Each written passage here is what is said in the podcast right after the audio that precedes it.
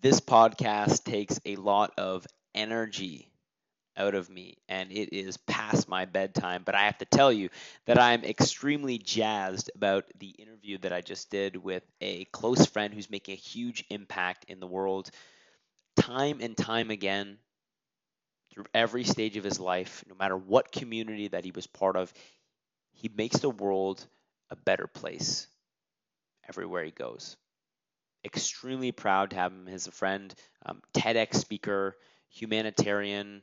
He created an initiative after living in the Arctic for six months called Break the Divide that has become an internationally recognized nonprofit and is now in med school. If it wasn't possible to do more, he is.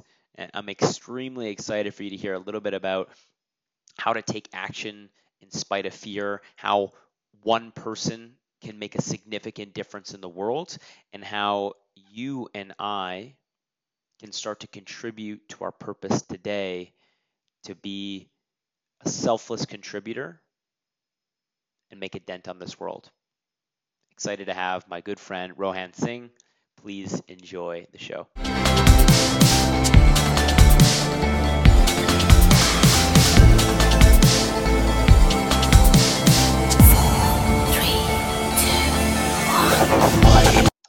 This is Gripped. Rohan, welcome to the show. Thanks for having me. Really excited to be on this show. Happy for you to be here. I've been watching you from afar since we met at the Jack Summit back in March. And where I want to start, because your bio is impressive and it's long, and I couldn't think it could have gotten any longer. But in fact, when I looked into your your history, uh-huh. You were talking about bridges over borders back in 2013. So I'm listening to this TED talk that you gave, and I'm thinking to myself, this bio is already so long, but it doesn't include anything that you did before university. Mm-hmm. I want to start there uh, because that was one of your biggest passions at the time was diversity, correct? Absolutely, and I think it still is, but it's definitely evolved from the definition I had of diversity when I was younger versus what it is now. Okay. And at the time, you said that you wanted to build bridges over building borders. Mm-hmm. And you talked about diversity as being, uh, you know, like as an example, diversity without inclusion is like an ingredient list without a recipe. Mm-hmm. One of the things you talked about. So, do you mind sharing, you know, how your perspective has changed from building bridges over borders to what it looks like now? Absolutely. I think for me, it's still about building bridges over borders. And I think it's so evident in today's uh, political system, especially in the States, where literal borders are being built um, and walls are being built. And I think that's totally the opposite way we should be going in our humanity. Uh, building bridges is what brings us together, it's what connects our cultures. And through building these bridges is when you realize that all our differences actually make us the same. And I think that's the beauty of building bridges. And a lot of times, I think people just forget that and people just start looking out for themselves and putting themselves into different cliques. And I think we really need to get out of that mentality if we want to grow as humans, if we want to expand our horizons and our perspectives so that we can learn about other people and adapt those things, perhaps good and bad, and see take the good things from other people and apply to your life so that you can become a better person. Yeah, in that TEDx talk, you mm-hmm. mentioned mm-hmm. moving to Canada at eight years old. Yep.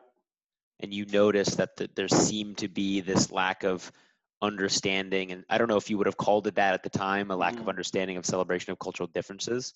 But do you still see that as being uh, extremely common and you know why haven't things changed since you first noticed that i think when i was younger and i moved to canada it was a shock to me because in india i was a very spoiled kid i was friends with everyone and even though everyone looked like me they were indian uh, there were a lot of differences between each other and we all respected that but when I moved to Canada, I still remember the elementary school that I went to for the first time.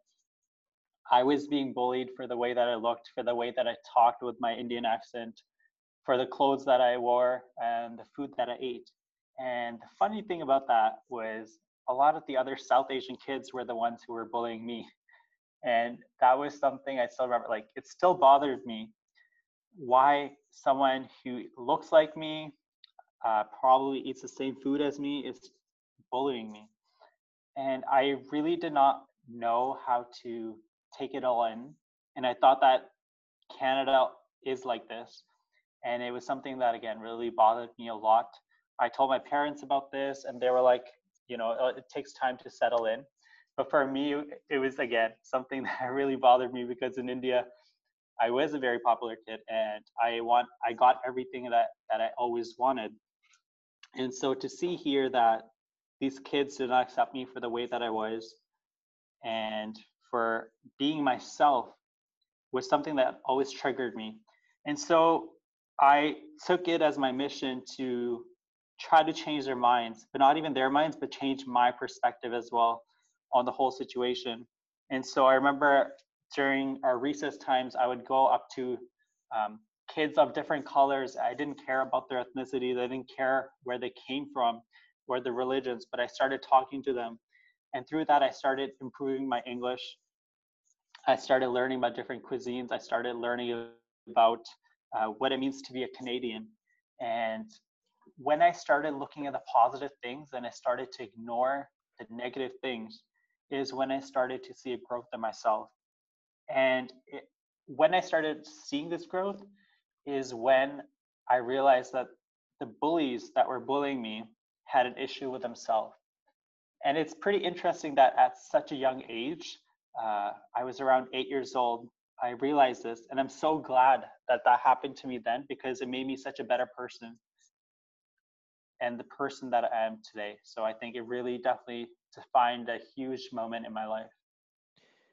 How do you think about bullying today, whether it's in school, it's in mm-hmm. politics, it's in the workplace, and what would you say to whether it's your younger self, or maybe your you know your brother's going into university right now, mm-hmm. maybe it's students that are in elementary school. What would you say to them if, if they're experiencing bullying that w- that may support them in that transition? For sure, I think the number one thing is to seek out support. Uh, your mental health is so important and being bullied is not a fun process. It does take a toll on you. You feel as if you have no one else around you. But i think that's uh, that's something that you have to really talk to someone about. It doesn't matter who you talk to. It can be your best friend. It could be a teacher. It could be your parents. It could be your sibling. But just getting it out there really helps you. I know that when i started sharing my story i started healing from the whole process and it helped me realize that I actually have a huge support system around me that if I ever need their help in the future, I can always reach out to them. And so if you are being bullied, I think try to see what you can learn from it. First of all, ask for help. Second thing is know that it's not you who's at fault. It's the person's circumstances, who, whoever's bullying you. They might be going through an issue in their life. They might be raised in a situation where they don't know any different. They don't know about your culture. So perhaps take that opportunity to maybe teach them about yourself and in non-confrontational way, uh, maybe share some food with them and make them realize that, you know what, at the end of the day, we're all humans. We are all the same people and we're in it together. And I think once you start realizing and trying to transform this bullying from negative to positive, it can really help change your perspective on life. Yeah, thanks for that perspective. Mm-hmm. One thing that interests me most about that that example of you being eight years old and being bullied is the way you decided to respond. Mm-hmm. And it shows up in your whole life, starting with, you know, when you moved to the new school, you took a stand for the uh, Aboriginal community that was there. And then yeah. moving on from that, it was people in Kenya and raising tens of thousands of dollars to build wells. And then it was mm-hmm. volunteering mm-hmm. and teaching as a nurse in, in Ghana and India, and then working with deaf children, and then raising awareness for homelessness, and then diversity and, and you know climate change, and you know the list continues to go on and on. And so I'm wondering, what is it? What is it about you? I really want to know what's going on here, man, because you know what is it about you that when you look at the world, you say to yourself, I don't know what you say, but it's you know something along those. I don't agree with how things are, and I'm going to do something about it. So what, what's going on there? Mm-hmm. It's funny. I get this question a lot where people are like, "What do you do in your life? Are you?" So now I'm in med school, but before then they were like, "What are you doing with your life?" And to that I respond, "I'm being a human. I'm being best version of myself. I'm trying to help as many people as I can." And I think in a selfish way that actually helps me as well grow my perspectives and grow as an individual. I think I started again. Uh, I think for me, helping marginalized populations doesn't matter anywhere in the world is so important because they don't get a lot of representation, whether it be in the media or people really caring. If you see the news, you see that if, for instance, a flood happens in the States, there's going to be a lot of coverage. But if it happens in a small town in India, no one really cares. And so for me, it's always reaching out to people that I think really could use a helping hand. And that's why I've always been interested in doing different things. And it's not like I'm actively going out there and searching for any problems or anything in the community, but rather, I think it's just when you notice your surroundings and you notice the place that you came from, I think it really helps you to get clarity and it helps you bring everything together. It's hard to explain, but I think it's just something innate within me. But I also think it has to do a lot with my religion. And that's been a guiding principle in my life that's really helped me um, focus on helping people as my main priority. Can you eh, can you elaborate a little bit on that when you say based mm-hmm. off the mm-hmm. values from your religion? Can you share what that is? For sure. So I'm a Sikh, and it is a religion that came from northern India around 550 years ago, and it's now the fifth largest religion in the world. And the main concept and main message of Sikhism is called Seva. And Seva means selfless service. Hmm. When I was five years old, I was, until the age of five, I was very spoiled. I used to get everything that I wanted on my birthdays and my parents got me everything. And then on my fifth birthday, my dad took me to a place called Pingalwara, which is a home for the destitute and physically handicapped. And I went inside this place and I saw a kid that was shackled by his feet on a broken bed. And this was just so striking to me that a kid my age, so I was five at that time, a kid my age was in this condition where his life was being taken away from him essentially. He had no parents. He was just staying in this place without any support from anyone else except for the people that were volunteers or helping out or the physician that was treating his broken leg. And it's at that moment where my dad told me that you are so blessed in your life where you have been given so many opportunities. And he said he's the one who told me about what Sikhism is all about, about compassion, about seva. And I started going with the flow. And so when I moved to Canada, I realized that this is something that I want to continue my life with. I always see my dad as a role model doing amazing things in the community. And so I wanted to follow that, which is why I also believe in power of mentorship and the power of getting younger children in leadership positions where they can be the next leaders of today and tomorrow. And so that whole experience of going to Pingalwara really, I think, transformed my life and also brought me closer to my religion. And that's the guiding principle that I now live by.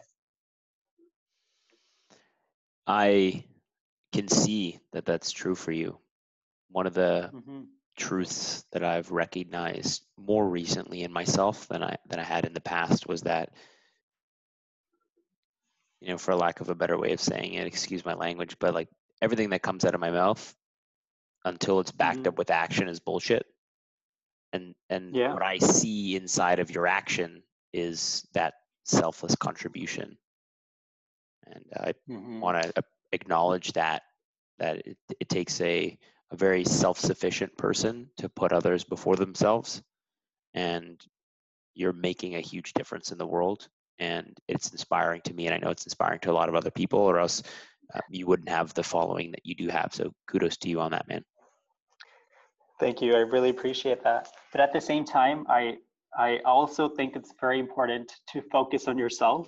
as selfish as that sounds, uh, that's something that I've been realizing um, quite recently and in the past few years, where if your health is not in the best um, standard or shape, you will not be able to help other people. And so I have gone through my mental health issues where I, the bullying that happened in school and then also happened in undergrad where I was being harassed by other people. And so these things happen and your mental health does take a toll. But I've always been the person where you have to rise above it and see how you can improve. And so taking care of yourself is so important. So if you start neglecting that part, I don't think you can do service to other people as well. I agree 100%. And before we were talking mm-hmm. on the actual interview, you had mentioned that one of the, the, struggles that you did have with your mental health was the rejection that you experienced uh, getting into medical school and what that process was like. Can you tell us a little bit about oh, yeah. what that experience was like, how that impacted you? And then, like you're saying, you need to selfishly also make sure that you're taking care of yourself what that looked like for you to make sure that you were in a position to continue to serve? Absolutely. I think the process of getting into med school is very cutthroat. It is something that's not talked about a lot because a lot of people are scared to say things. And once you get in, uh, you feel amazing that you're in. So why take the time out now to help other people? And this was my third time that I applied to med school. And so the first two times that I applied, I was rejected. And it really left a lot of doubt in my mind where I was always told growing up I was a very brilliant student and I've done a lot of things for the community. And so the first time that I applied was in 2013. And at this time, I just was finishing out of undergraduate studies at McGill. And I was just trying to follow the process that everyone else was following, where right after undergrad, you go to med school and then you become a physician and you continue on to residency and all, all that. And so when I wasn't accepted, I was devastated. And I think my parents could just feel within me that I was a different person. And I had a lot of, I was feeling as if I wasn't competent enough now to be a physician and I just didn't know what else I wanted to do with my life. And I felt as if I don't think I can be a doctor anymore. And so, so I met up with a lot of people. Existential crisis, eh? Oh yeah, and I think if you ask a lot of med students that uh, who ha- did not get in on the first try, they would say the same thing.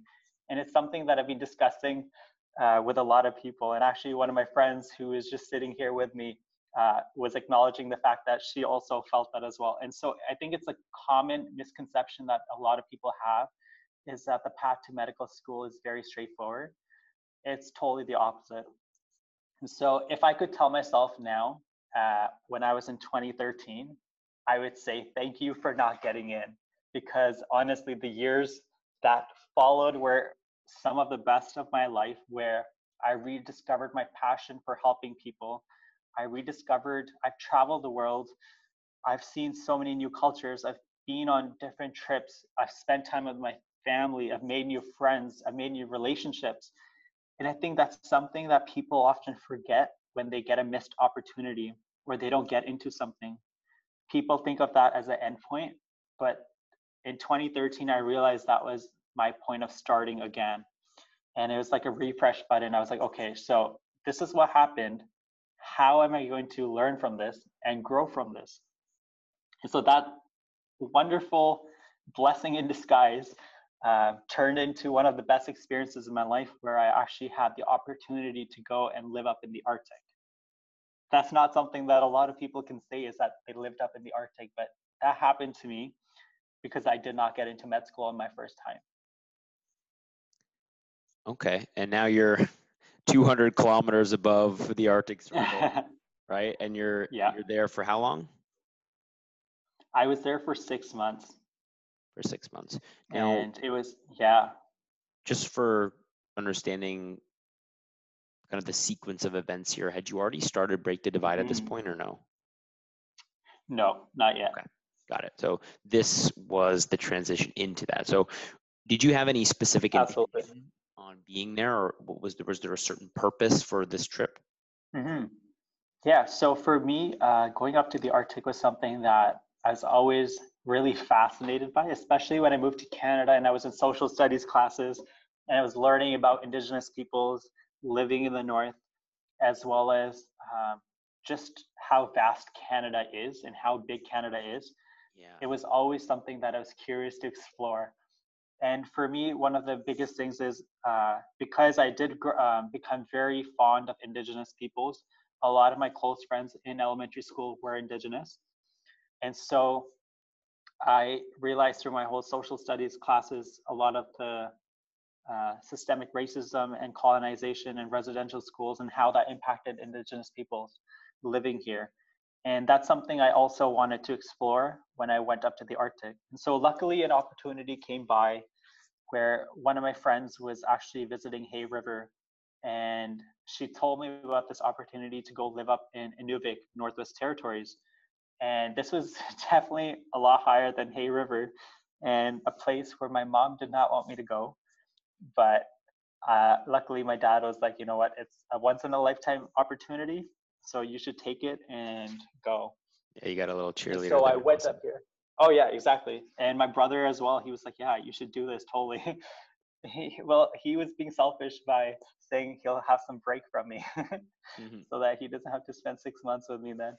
But uh, it was a really crazy, amazing experience that really reignited my vision of why I wanted to be a physician in the first place.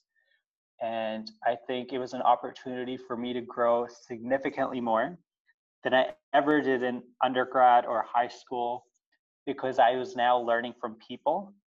And I think that's the beauty of education and the downfall of education is that in our school systems, we mainly learn through our books. But when I was up here for six months volunteering, teaching Indigenous youth sciences, I learned so much more from them than I could ever teach them about math or biology or chemistry. And this experience allowed me to learn so much about myself and about Indigenous peoples, the treatment that they went through, and the conditions that they had to endure to be the people that they are today. Was there any standout individuals that made an impact on the way you think about the world or the way you think about yourself as a man, whether it be an elder or a peer? In the Arctic specifically? Yeah, when you were there. There were quite a few people actually that were up there. Uh, first of all, the teachers there were amazing. They were there from all around the world. It's not something. It's not something when you think of the Arctic, you think of people from Africa living up there and I was just amazed to see so much diversity in this little town uh, that is so secluded and remote from the rest of Canada. And one person that really made an impact on me was Mama Esther, who took me in as her own and really made me feel so loved.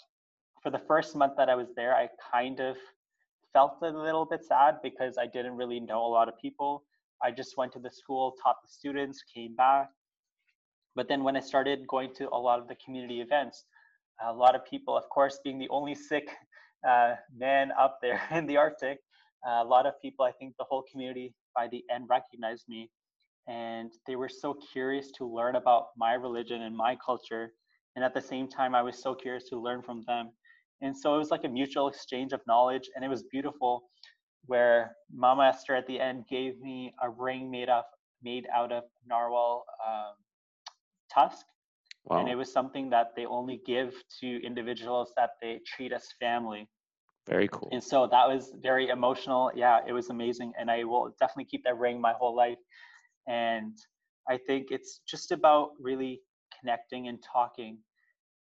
And that was the best experience. And a lot of elders that I met up there as well who taught me a lot about climate change and how the impacts of climate change are going to be making a difference on the lives of not only indigenous people living in the north but people all around the world and a lot of times people don't realize that climate change is a real thing that's happening in canada they often associate it with issues that are happening for instance in parts of africa where there's a lot of flooding or in China where there's a lot of air pollution. But people don't realize that if the Arctic ice melts, which it is right now, it's going to cause a lot of displacement of homes. A lot of wildlife will be lost. People's houses in the Arctic will be gone. It will have a huge impact not only on our economy, but our environment, on our people, on our mental health, on our physical health. Infectious diseases will rise. You name it. Like it is so important for us to start looking at the fact that the melting sea ice is going to make a huge difference around the world. And that's something that the elders definitely taught me. Okay. And now that we're thinking, we're thinking very global at this mm-hmm. point, how does something like Break the Divide or one of your more recent initiatives, Let's Talk, how do those types of conversations help initiatives like or create social change around things like climate change as an example? Absolutely. So Break the Divide started when I had focus groups with youth in the Arctic, and we were really talking about issues that impact them in their community. And a lot of the youth said that they felt secluded from the rest of Canada. A lot of youth said they had mental health issues. And so coincidentally, my brother was actually in the Arctic as well on an expedition with an organization called Students on Ice. Okay. And there he noticed, yeah, so there he noticed the effects of climate change and how they ha- impacted his friends personally who lived up in Iqaluit. And so me and him started talking. We're like, what can we do to bridge students from all around Canada together? And so through that, Break the Divide was born and we started Break the Divide in 2017. And now it's ridiculous. the rate that it's grown, it's amazing. It started off with one conversation we had with youth in my school that I was teaching at in Inuvik with youth in my brother's school in Delta, British Columbia. And we started off as video conversation and these youth started talking to each other, asking questions, asking really silly questions uh, like, do you live in an igloo or do you have a pet polar bear? And the youth in, the, Inuvik were laughing because of these questions. They're like, uh, do they think we live up in the Arctic, you know? Uh, so it was a lot of like humor and it was a really nice icebreaker to see that these youth were engaging with each other. And if this platform wasn't there, perhaps they might not not have had the opportunity to do so. And so it started off as this and we were really trying to see if we can take this and make it more of an action-based project and so by fostering these friendships we realized that youth actually started to care about each other and they wanted to know about the issues that are happening in each other's communities and so youth in delta then started to take action on mental health they created mental health awareness nights in their school and fundraise money which can be used towards the communities in Nunavut. And what was so cool about this whole thing is that it started off as this one connection. And then as we started posting about this on Instagram and our social media, youth in South Africa, Cape Town, actually reached out to us saying that they want to get involved in this conversation. And so again, we had youth from Canada talking with youth in South Africa about water issue and the water crisis that's happening in South Africa. And so each community started taking action and seeing how they can help each other. And so we realized that this is actually helping the environment in a way where now youth are getting more personalized education by personally talking with individuals who are facing these environmental challenges firsthand. And that's the reason why I think Break the Divide has been so successful. And my brother and I would have never imagined that Break the Divide would become what it is. But it's getting a lot of great reception and we're continuing to grow. Can you give me an example of a project that was started or initiated through mm-hmm. these types of conversations? For sure. So, one of the projects, uh, beside the mental health nights that were started, uh, there was a really cool campaign that was started uh, for the water crisis in Cape Town, where youth in Cape Town and in Canada came together to create a water awareness campaign. And this was to see how much uh, individuals in South Africa use water on a daily basis versus youth in uh, British Columbia and how much they use this. And so, through analyzing the differences in the water, a lot of youth actually said that they stopped using a lot of water in their houses. And I think that's the beauty of it is that it doesn't have to be a global thing. It can start off with change at home. And I think just that one experience like I told you about when I went to Bangalore at the age of five made me want to do these initiatives. It's now taking that and applying that to children and seeing how they can now learn from these experiences and apply apply it to their life and make the changes themselves. And so I think that was a really beautiful example of how Break the Divide has taken conversation to action. Yeah, that is beautiful. And before we get into the last element here of the show where we talk a little bit, mm-hmm. I want to ask you about how people can start to create initiatives like this in their own life. How can someone get involved with Break the Divide if they wanted to contribute? It honestly starts with one action. It's so cheesy, I know. I've heard this from so many people before and I used to laugh when I heard it. Hmm. But it's so true. It's it's honestly taking that first step into a direction that you may not be comfortable with and seeing how can you make a difference. And it's not something that you have to go out of your way to find talk to your neighbor, talk to your friend and see what's impacting their lives. Is there something that can be improved? So you can definitely start off with small community events, which is what I used to do when I volunteered um, in elementary school and in high school. Is that I used to talk to a lot of uh, volunteer organizations, being like, "How can I get involved?" And now with Break the Divide, if youth want to reach out to us, it's www.breakthedivide.net, or you can contact us on Instagram at Break the Divide. So Break the Divide is definitely accepting more people from around the world. It doesn't matter what language you speak, uh, where you come from. We have chapters in South Africa, we have chapters in Taiwan, in Canada, in America, and we're hoping to expand into Singapore and England as well. So it's definitely becoming a global movement, and we hope that a lot of youth want to get involved. Okay, I'm happy to hear that. So those call to actions are the website breakthedivide.com and on Instagram break the divide, correct? Uh, breakthedivide.net. Dot breakthedivide.net. Yes. okay, I'm glad we clarified that. Um, let's let's roll with how do you get out of your head and into action? A lot of people who want to make a contribution, they see an injustice in the world, they want to take a stand for it, but they experience doubt or they don't know where to start mm-hmm. and they hold themselves back or they're afraid of ruffling feathers or getting rejected how do you continue over and over and over again or, and how have you gotten out of your head and into action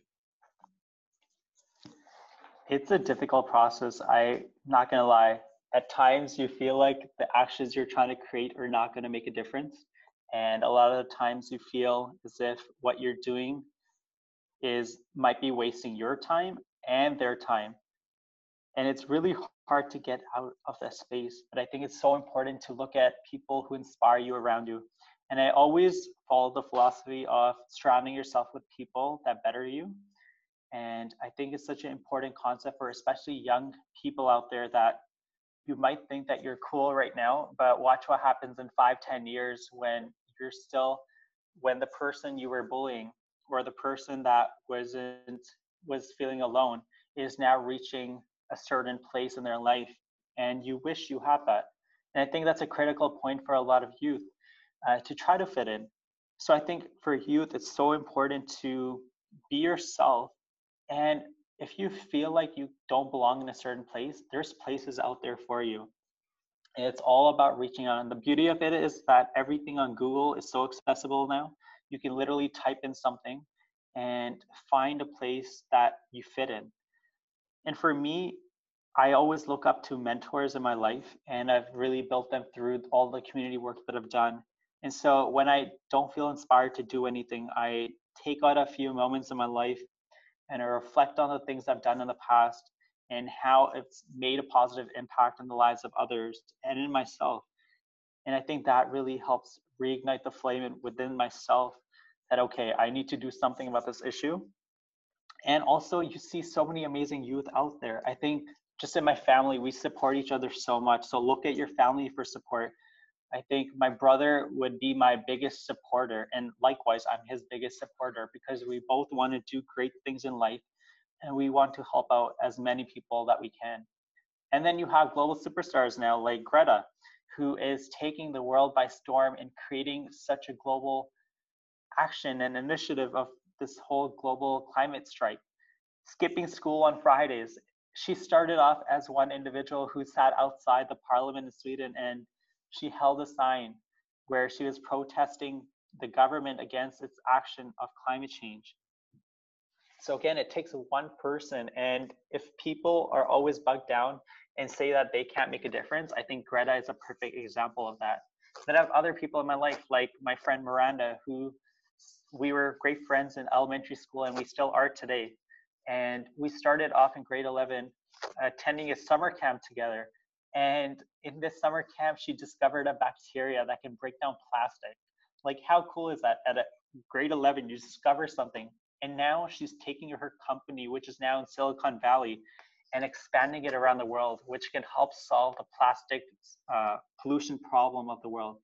It's making her a ton of money, but it's also saving the world. And so you have to surround yourself with people that will make you better. And if you see that people around you are bringing you down, reassess yourself and see is this person someone that can make me move one step forward or is this person going to make me move one step back? And again, the thing about being selfish that I talked about in the beginning, I was always a person who accepted everyone into my life. And I think it's still important to accept everyone into your life. But that doesn't necessarily mean that you have to surround yourself with that person always if they're going to bring you down. And so I would tell the youth out there reach out to other people, mentors, find mentors, and surround yourself with people who are going to make you better. And trust me, these things will make a huge difference in your life. Thank you. That was a very thoughtful, um, methodical answer. There are a lot of elements that I think mm-hmm. I'll have to go back and unpack it as well. But mentors have fundamentally been my biggest shortcut to uh, what I've been successful in and I can actually see where areas where I've fallen straight on my face is when I should have been asking for help, but I thought I had everything figured out. Mm-hmm. Exactly. It's all. It's like we're humans. We want everything to go perfectly as planned. We want to be in charge, and we we want to be in control of everything. But we have to get to the place of being vulnerable, and allowing ourselves to make mistakes, and seeing that we are not the best at everything and so find someone who's better than you in something else. And I think your life will honestly take such a dramatic turn and you will feel happier. Of course, you're going to have those days where you feel down, uh, where you don't want to get up, but you just have to remind yourself that what is your main purpose in life? Is it to help other people? Is it to become a better person? Is it to become more financially successful? Is it to help the economy? Is it to help the environment? Or it could encompass everything. And I think that's what we need to start looking at is what are your visions, what are your goals, and how do you plan to achieve them? Fantastic. And let's say as an example, you know your purpose and you mm-hmm. are getting out of your head and into action like we just talked about. And now you're creating something one of the things that I admire most about you is your ability to enroll other people into what you're up to, mm-hmm. inspire them to want to contribute to that mission and, and participate. And so I'm just wondering, as a one of the last closing out questions here, how do you think about influencing others to take a stand with you and actually empowering mm-hmm. them to either participate or actually lead themselves? That's a very difficult question. And I honestly don't know the answer to that because I think it just in the way you carry yourself and the way that you talk to people makes a huge difference.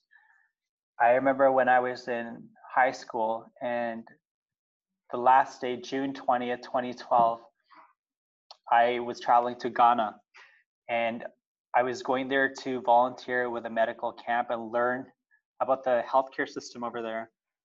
And in the process, I was raising money to help individuals there. And so I remember my friend at that time, he was telling me, he's like, Oh, you're only going to this place to help yourself. You're not really helping other people. And I was just like reflecting on myself and I realized maybe this he's being right. He's right. When I went there, I realized that no, I'm not doing this for myself. I am actually in a process where I'm learning about the things here so I can adapt them to my life. And hopefully in the future, I can use these opportunities to help make a difference. And this led me on to going to Uganda in the future, where we raised a lot of money towards hygiene related initiatives in uh, Uganda. And when my friend saw me making a difference there, he actually emailed me and he told me that he he apologized for what he said to me when we were younger. Wow. And he thought that one person can't make a difference. And so I really kudos give kudos to him for, you know, acknowledging that because it takes a lot of guts to apologize for something when uh, you say it. And so he reached out to me and he told me that I never realized that one person can make a difference until I saw you doing the work that you did. And I think that was a point where I realized that it doesn't matter if people are supporting you or not, but if you feel in your heart that you're doing a good thing and you're not doing it for the wrong purpose, then that's all that matters. And once once you realize that you're a genuine person who's trying to do good for the world, not for yourself but for others, people will automatically join. And I think that's a blessing that I've been given is that through my years of community service and doing a lot of good, a lot of people have joined the movement and have asked me questions about how they can start initiatives, how they can join Break the Divide, or how they can go out into their own communities and create small action projects. It again starts with one person taking that bold move to go forward. And a lot of people might not support you in the beginning, but trust me, look at Greta now. She was one person who is sitting outside of there. Now there's millions of people around the world who are skipping school on Fridays so that they can march and participate in this climate strike. So I think that's my life's uh, goal is to continue to let others know that it's okay to make mistakes. You just have to bounce back from them and become a better person internally, externally, you have to look at life through a new perspective where everyone is a good person. I think that's something that's missing in our society is we often look at people and we start by identifying their flaws. But what if we started looking at a person identifying all the positive qualities that they have within them and remove the factor of jealousy and competitiveness and, and be like, okay, out absolutely judgment as well. And take those factors and internalize them and take them into your life and see okay so i'm going to take these positive qualities from this person and i'm going to remove these negative qualities from my life. And i think that will help you so much in your life. Appreciate you sharing the very positive philosophy. I need a little more rohan in my life for sure. I, I will say i am very proud to know you and i do hope that as we both continue to grow uh, in the leadership capacities that we do that we can continue to contribute to each other. I think you're doing phenomenal work, and I want to make sure that I'm there to support that. I don't almost this is almost unnecessary, but the last question of the podcast is to have you share anything that's on your heart. I feel like you've been having your heart on your sleeve this entire episode. I just I'm conscious as I ask the questions, I get to dictate the direction of the show, and so it's an opportunity for you to share from a place of whatever's on your soul, whatever is inspiring mm-hmm. you right now, whatever message you want to leave the audience to marinate in their minds as they go to sleep tonight and they think about over the next the next couple days, next couple weeks. If if there's anything you want to, to add here, this is that opportunity. Yeah, for sure. Well, first of all, I just want to thank you as well for bringing me on your show. I think it's so important that you're doing a podcast like this where you're bringing people from the community from all around the world, from backgrounds that a lot of individuals may not know about and highlighting their work. And so that is something that you should be really proud of. And I'm proud to be your friend as well. So thanks for doing this. Happy to do it, man. Yeah. And so I think a final thought would maybe stem from my med classes right now is that I was so excited on the day that I got my med acceptance on May 19th 2019. I still remember the day because it's never going to leave me. And I still remember that feeling of excitement where my hands almost went numb because I was so happy and over the moon that I got into something that I've always dreamed about. And then I've been now in med school for over a month. And at times it feels as if the excitement goes down once you are in lectures and you don't understand a lot of things. And you just feel as if you're not competent enough because you're in a class full of brilliant minds. And you feel as if, did they make a mistake of putting you in the med school class? But then those are the moments where you realize that you have to look back and see how and why you wanted to be a physician in the first place.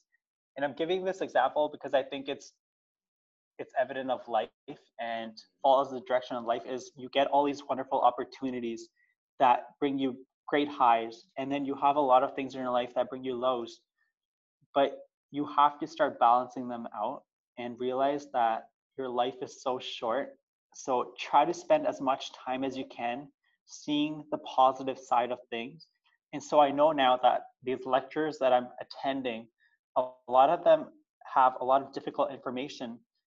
But then when I went to my family practice, I realized that all these lectures were actually something so important and I applied those to the to my patients' lives and it's something that's going to help them.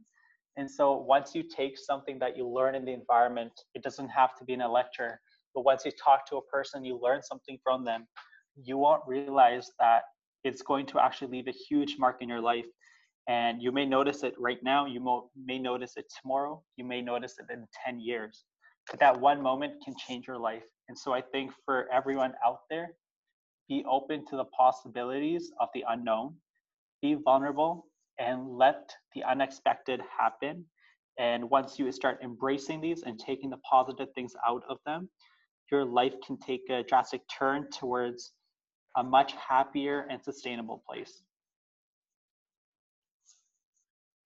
I think that wraps a bow in this podcast, my friend. I I've been living Wonderful. over the the past couple weeks with a, a pretty heavy heart on um, something that, that came up in my life that I really didn't want to happen. And I was seeing it as mm-hmm. you know, the worst thing that could have ever happened. But this is the advice that I needed right now to see it as an opportunity, mm-hmm. to see the best in it. I definitely learned a ton from the experience. So I'm going to be able to move on and stand from a place of more maturity uh, and understanding of who I am as a man as a result of that. So that's exactly what I'm going to do. And I appreciate you reinforcing that for me.